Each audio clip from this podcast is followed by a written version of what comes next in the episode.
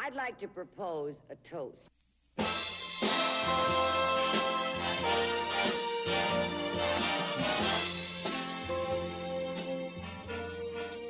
And welcome to Before Brunch. I'm Megan Cassidy And I'm Cassie Delaney. and we are your weekly celebrity pop culture social issues entertainment podcast and we go live on Sunday mornings at around 11am right before brunch. hmm Right before you head off and talk about all the things that we're going to talk about in more detail.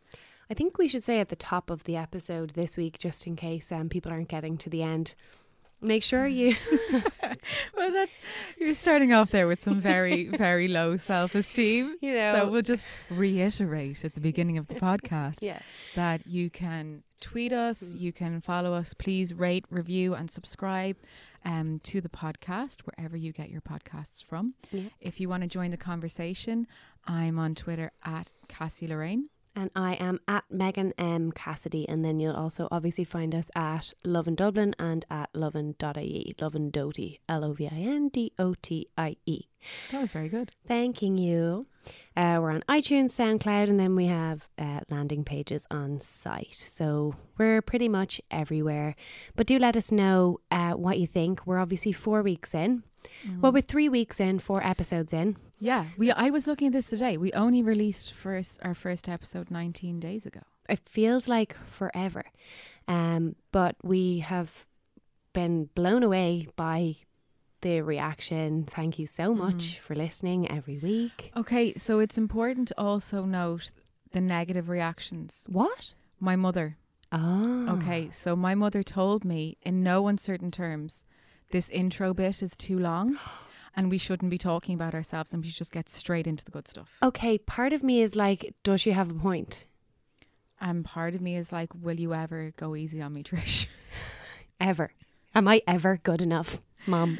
Um, yeah, no, she's she's an avid listener now. Now that it's on Lovin', she wasn't for season one, but now she's like, because she keeps saying that people that she works with are talking about it, and she was like, yeah, so I checked out your podcast. The intro was too long, and you need to be funnier. That's br- that's brutal. Brutal honesty. She doesn't get it. No. I do think maybe I wonder like should we be talking about ourselves?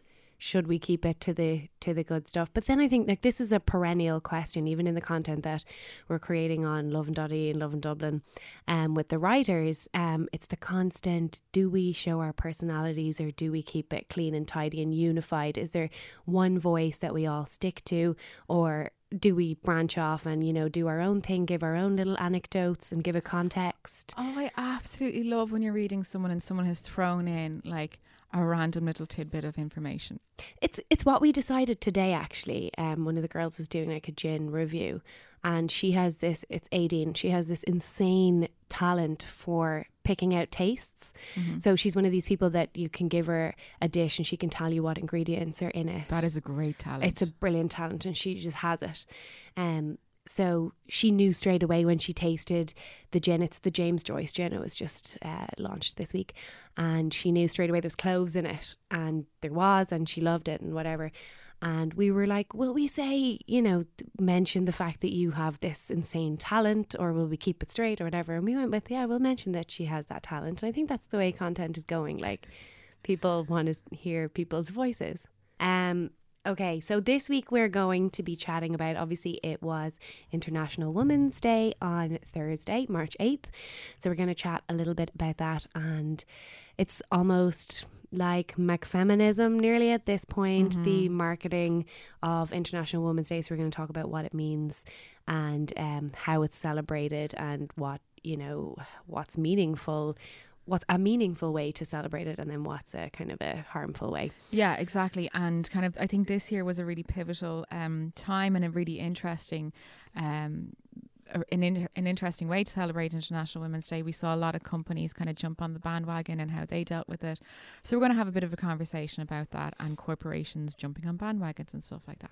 But before we get into that, we really need to talk about something that like I was gearing up to talk about for weeks, and then because we had well, we had pre-recorded last week's episode, um, so we didn't get a chance to lead into it. But something massive happened in the world of entertainment: Okay, I have no idea what you're going to say. the Oscars. Oh, sorry. The 2018 Oscars. Are you one of these people who stays up all night and watches it? I am not one of these people who stays up all night watching it, but I have a movie club and a spreadsheet where I list the films, the categories they're in, the day of their release, and I do my damn hardest to get through all of the films before their general release. You know this because you actually saw the spreadsheet once when we were working together and covered it as a story, and you're like, these girls are Oscar ready nerds. I have absolutely no recollection of Maybe it was someone else, but you were definitely there, and it was covered on the site that we used to work for, and I had to pretend that it wasn't me. It's a good story, but it wasn't me. Okay. Well, yeah, we have a spreadsheet, a list, a system, a process. Wow, that makes Yeah. it really enjoyable. That is.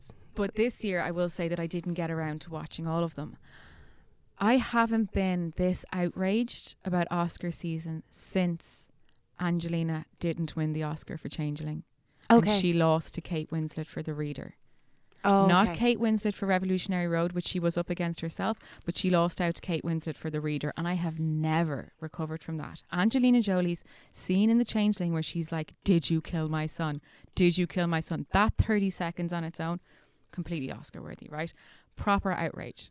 Now, as I go through this list and critique the films that have won the Oscars, bear in mind that I have not seen a lot of them, but I have seen, I have seen Three Billboards and Yes. I Tonya and Uh-huh. Lady Bird. Okay. Okay, Mm-hmm. the top three, like they were the three that everyone was gunning for in the Oscars Yeah. this year. Yeah. Absolutely right.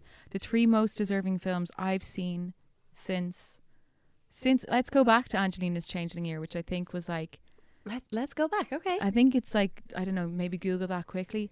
Early 2010s ish. Okay? Okay.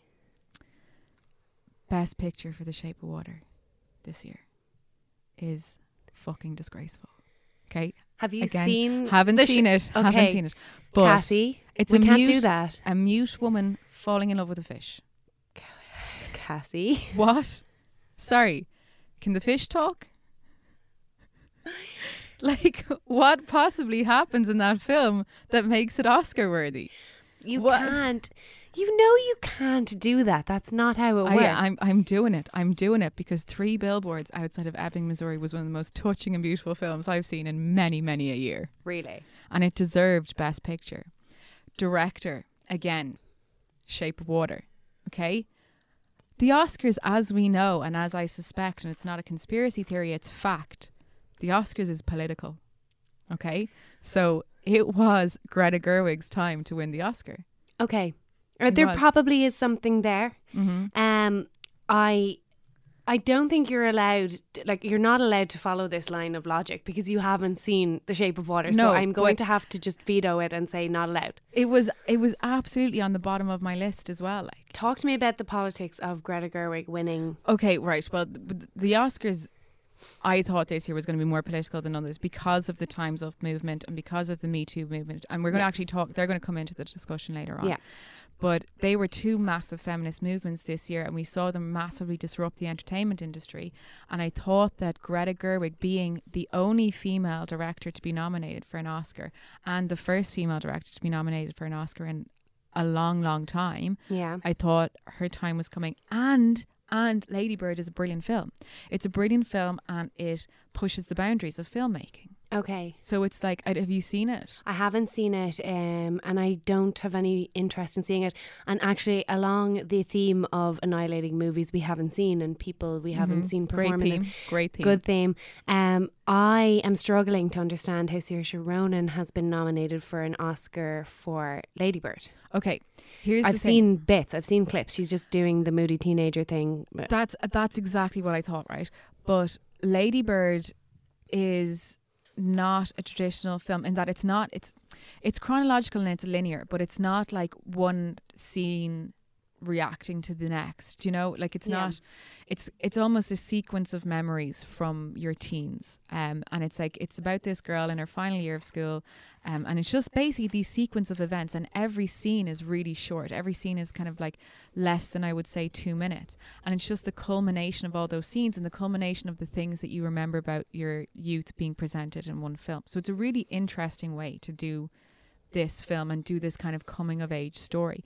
And there's a lot of um, there's a lot of sort of uh, symbolism in the film. There's like um, basically things in the film that convey that she's the most average person in the world, and she's the most like just normal person ever. There's absolutely nothing exceptional about this character. She is a bit of a moody teen. She goes through these arguments with her mother. You know, she drinks, she has these relationships, she falls in and out of love, she has sex for the first time. All these kind of things. It's just a very highly relatable film and a snapshot of what it's like to be young, but in a way that's very entertaining and very contemporary. Like okay, I've but never you've sold the movie there to me. I'm still not seeing Saoirse Ronan for Best Actress. Her accent's very good. Her accent is literally all I can give to it. And look, I haven't seen it again, but the clips I've seen, it's I suppose it's very difficult to build an, an emotional connection to a character when the film is like that when it's so fast moving and it's just scene by scene Yeah. and it's not like they don't go into grave detail about her you know her background or her personality it's literally just something happens something happens something happens something happens. So but she does build up a bit of a connection with the audience throughout and it is quite a moving So you think she kind of defies the odds of the parameters that are on her because of the structure of the movie, and that's why she's been yeah nominated. that's like word for word exactly what I just said. Anyway, let's let's keep on the subject of TV, movies, um, and the entertainment industry, and talk about well, the House of Cards season 6 Mhm. teaser was released this Yeah. week, and Claire Underwood is going to be at the helm. yeah Um, and it kind of it ties in nicely with International Women's Day. Um, it's also Women's History Month, um, and it got me thinking just about f- women uh, and their takeovers and taking over movies and institutions that are traditionally male. And this one I am particularly excited about. I don't know. Did you watch House of Cards? Are you a fan? I never really got into House of Cards which is It's shameful incredible. So obviously Kevin Spacey's character, he is the president and she is the first lady. And Kevin's character is he is a villain, one hundred percent. And we love like people love male villains um in lead roles. They don't love female villains in lead roles. Like say who would it like well, Gone Girl actually is an example of people loving a terrible woman in a leading role. But it, it we don't get the chance to play these roles very often, like a really complicated a complicated role. Um so Kevin Spacey is fine, he's he's the villain, but Claire's character is just all I watched it for. It's one of the only things that I have watched more than once over and over again, uh, Really? apart from the Tudors. Yeah. Yeah, I love Tudor history. Um, but I Megan's eyes just went wide and like gleamed. I love the. Tudors and I also love Natalie Dormer's Anne Boleyn because again, it's this idea of a female protagonist not apologizing for being a bad person. Mm-hmm. And that is Claire Underwood from start to finish. She's just not a good person. Okay. And there's some sort of, I feel, expectation from us when we watch female protagonists that they have to uphold these values or ethics or they have to be good or there has to be good Yeah. in there somewhere. Stoic or like yeah. You know just highly inte- like when you look at the other female characters that we have in kind of American, I suppose American dramas really as well. When you've got the likes of Scandal or The Good Wife or Yeah. all those kind of programs, which are on par with um with House of Cards, would be as popular. Like Yeah. it is that kind of insanely intelligent, stoic, all knowing, all being, everything to everyone kind of woman. That's it. Everything to everyone. Like if you're going to be a really good lead role. That is obviously not Claire Underwood. And I remember in the first season, um, she does an awfully horrific. She's the scene where she just fires everyone in cold blood. And my myself and my roommate were watching it, and we started so, sort of hypothesizing about what might have happened to Claire in her childhood. And we were like, oh, oh, she's definitely lost a child, or um, she, you know, You're gave up a child for excuse, yeah. adoption. We had to have an excuse for Claire to be a bitch, but never once did we say try to read into Kevin Spacey's horrific character um or you know give it some sense of meaning or like excuse is the perfect word Mm-hmm. and you've five seasons of waiting for Claire's excuse and it never comes. She goes to visit her mother, and her mother is just a pretty nice person. And even when she's going to, to her mother's house, I'm waiting. I'm like, okay, this is it. This is where we find out why Claire is like this. No, there's literally no reason. Now, maybe mm-hmm. In season six, there's going to be some sort of a Mm-hmm. Some reason. sort of. I'd almost be dis about like as a non-fan or like someone who's never watched it. I'm going to be disappointed if they give you a reason. Now. I yeah, I don't want. I'm like I'm so happy for her to just lean into the fact that she's evil. She doesn't apologize for it. Um she's just not a good person and she's our female lead and I'm obsessed with her. How have the reactions been to the news that this that this season? Because obviously House of Cards has been really contentious over the last while. Because obviously there was a lot of um there was a lot of scandal around Kevin Spacey last year, and it was announced then that Netflix immediately decided to drop the series, and then it kind of Yeah. very slowly was eked out that actually they were gonna they were going to um continue it on with uh, Robin Wright's character taking the lead. Um, from what I've seen on Twitter is people are saying it's nothing without Kevin Spacey. You can't just kill off a main character like that and not give any explanation because obviously he's. I don't think he even finished filming the scenes that he was um, No. filming. So there is going to be a very abrupt, non. Um, you know, there's going to be a very abrupt end to to that. Yeah. I mean that's really interesting cuz you know historically when a woman takes over a male role like Jodie Whittaker for Doctor Who or Ghostbusters girls when they came in as Ghostbusters the the reaction was you've ruined my childhood you've ruined this franchise before the movie even came out it was like go this Ghostbusters is untouchable it was it's men and why is it women um and then similar with Doctor Who similar with Ocean's 8 is it called Ocean's Eight or Ocean Eight? I Whatever. Um, people are like, oh, why do you need to make it female? Why can't they have their own thing? Blah blah blah. Uh, this was different because obviously it followed off the back of horrific allegations against Kevin Spacey, and there was a lot of ill feeling towards Kevin Spacey. So it's more, I think, a reaction that's sort of technically based. It's like, how are they actually going to make this work format wise or structurally or plot plot wise?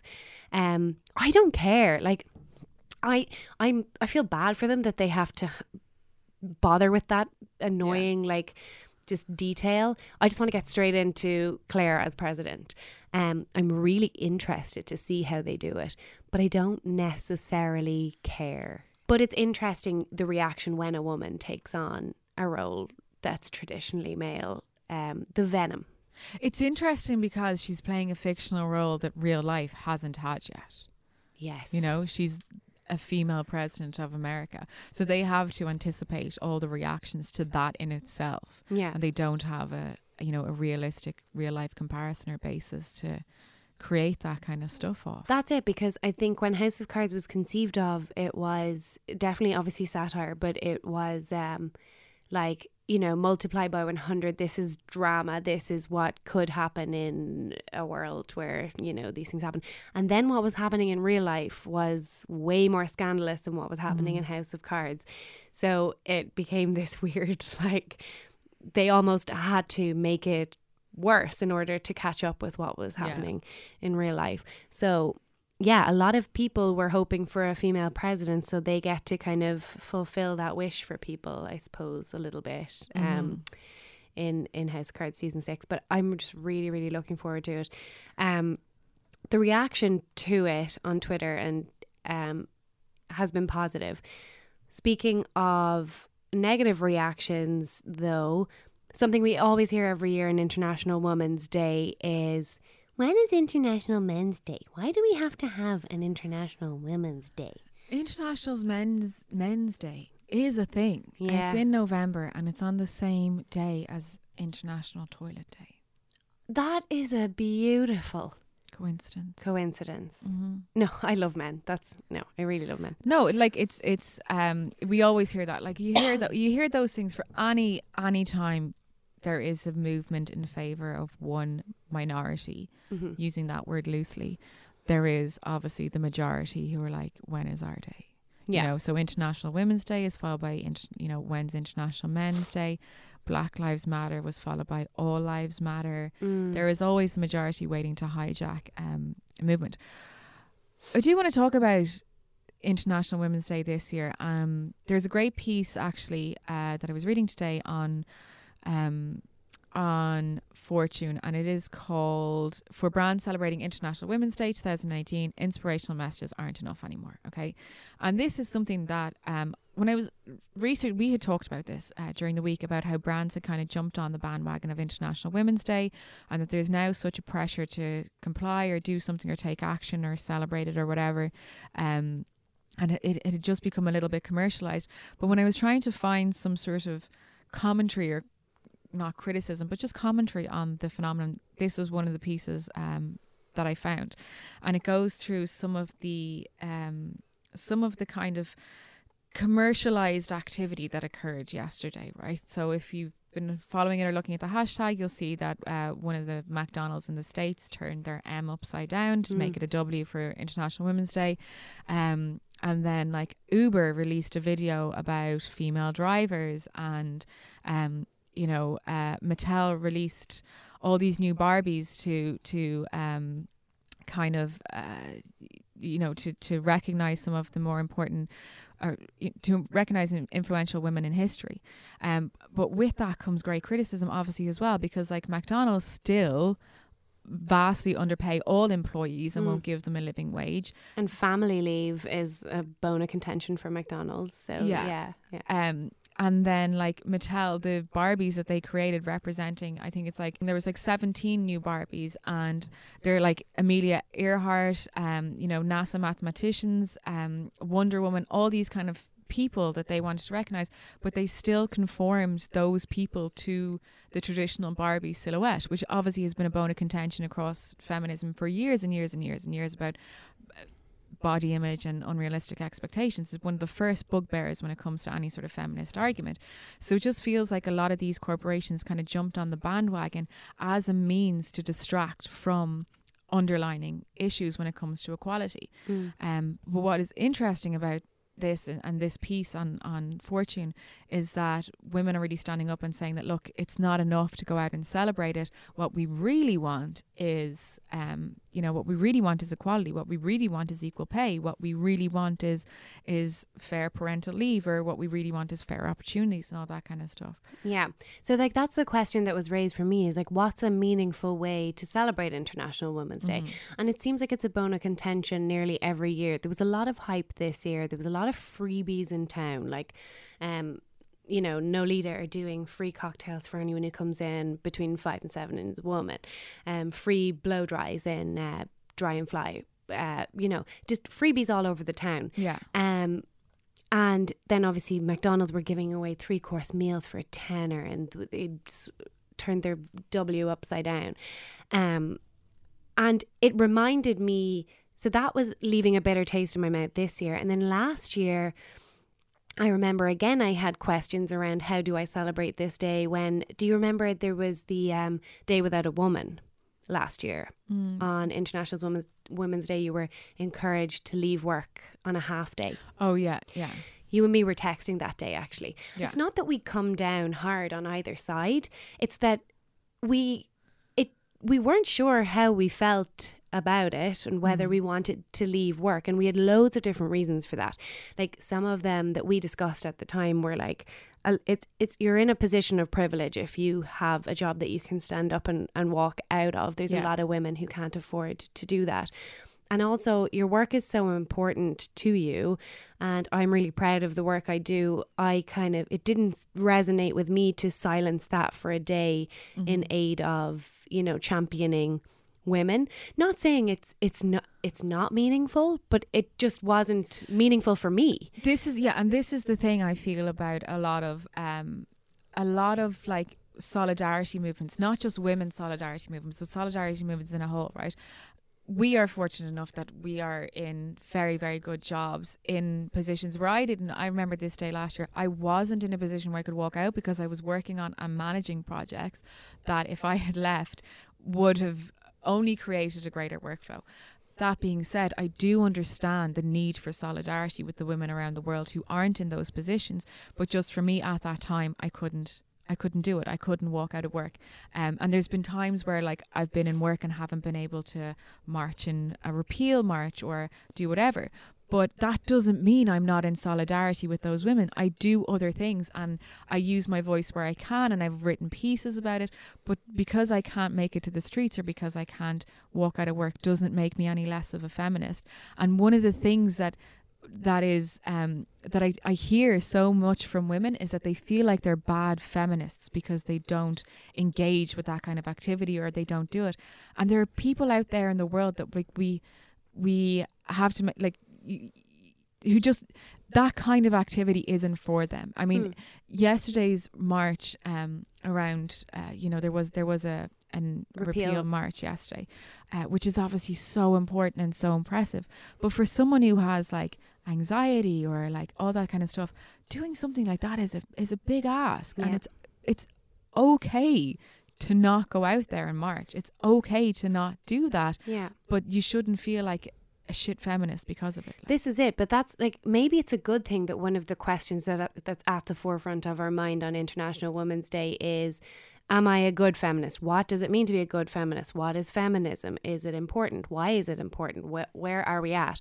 Um, and while I'm saying to myself, I'm not a bad feminist because I don't walk out of work halfway through the day or because I can't make it to the march, I'm scrolling through my Instagram timeline and I'm looking at bloggers putting up influential Women's Day quotes and I'm like, oh, whatever, fuck you. What are you doing mm. for women? Like you're, and I'm like, hold on, I'm saying that she's a bad feminism. I'm judging her, the quality of her feminism by judging this quote and judging how meaningful her Woman's Day action is. Mm-hmm. Um, and then, you know, Britney puts up a picture of the Super Bowl yesterday and she's like, Happy International Women's Day. And I was like, go on, Brittany. That's that's how you're celebrating it today.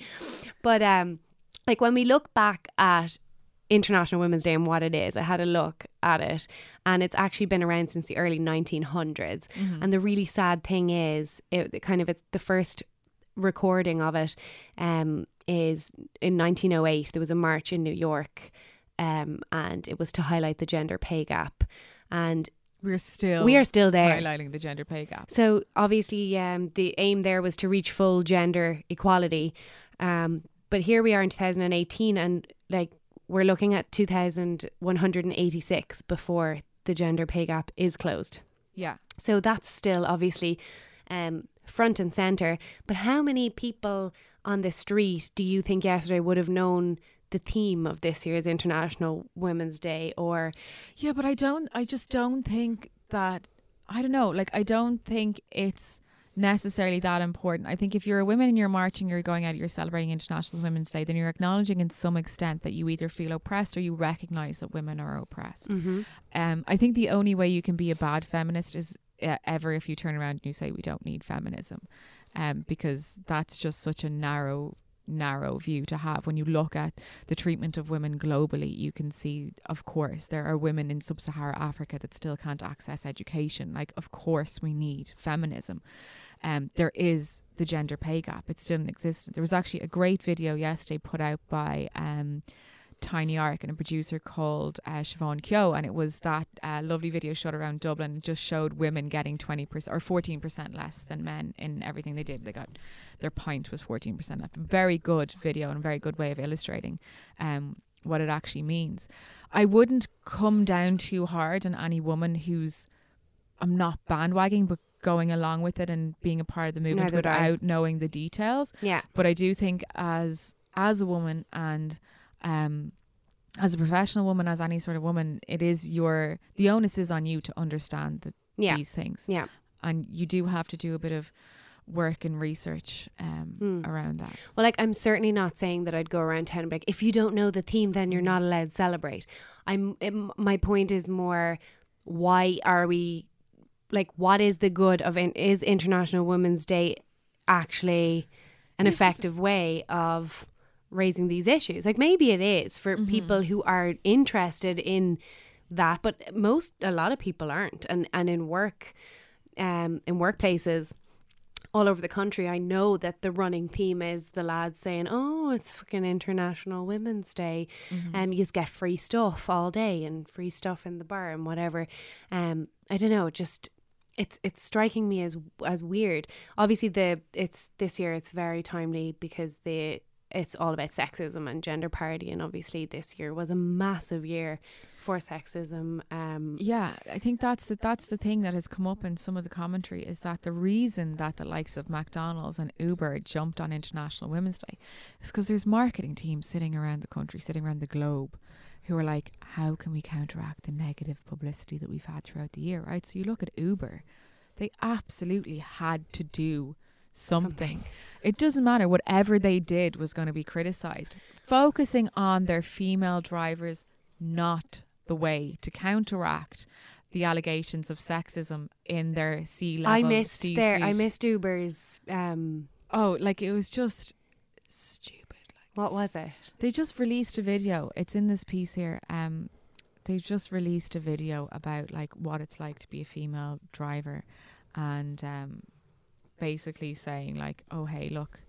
Uh, it was in their Asian markets, and it was to disprove myths about female drivers there. Yeah. right? Like, I'm sure that there's, I'm sure Uber, being such a global company, works in kind of silos, and the Asian marketing team or that kind of region decided to release this video. And probably the most affecting problem there for women was the myth that women can't be Uber drivers. But for Uber to release a video that says women can be drivers when they have faced this kind of year of criticism over women in high level positions or women in STEM um, positions, it's kind of a bit of a Yeah. it's no, just it's a, bit of a foolish one. Or like even the McDonald's turning the M upside down to represent women and saying, oh, an upside down M is for women. And people are like, well, what happens when you turn it back the other way around? What does that stand for? and of course, you're like, oh, it's McDonald's. But you're like, it's so indicative of what the world is like. Yeah. Um, so yeah, but th- that's what a lot of people are saying is that because this year the two biggest sort of viral political movements or like socioeconomic movements would have been the Me Too campaign and Times Up, that corporations just felt the absolute need to do something for International Women's Day. yeah, that's it. Without looking at themselves and saying, what do we actually do for women? Yeah, You Yeah. know, which would be a really great way to spend the day. yeah, You know, have a workshop. just a couple of hours. like- W for workshop. Just workshop that strategy. um yeah and but like i'm just so glad that that this year it it really is transparent that a lot of people are like oh come on you can't just put out free cocktails and pretend that everything's okay you Yeah. can't just give us your 10 euro three course meal and that be it like we are just so much wiser than that and i think that um it you know there's there's been a couple of moments in the last kind of year and stuff where it's been really reflective how political women have become. Um and you you know you look at you look at this week whatever and then you look at like Frances McDormand expect or accepting her much deserved Oscar for three Oh, billboards God. outside of Ebbing Missouri last week.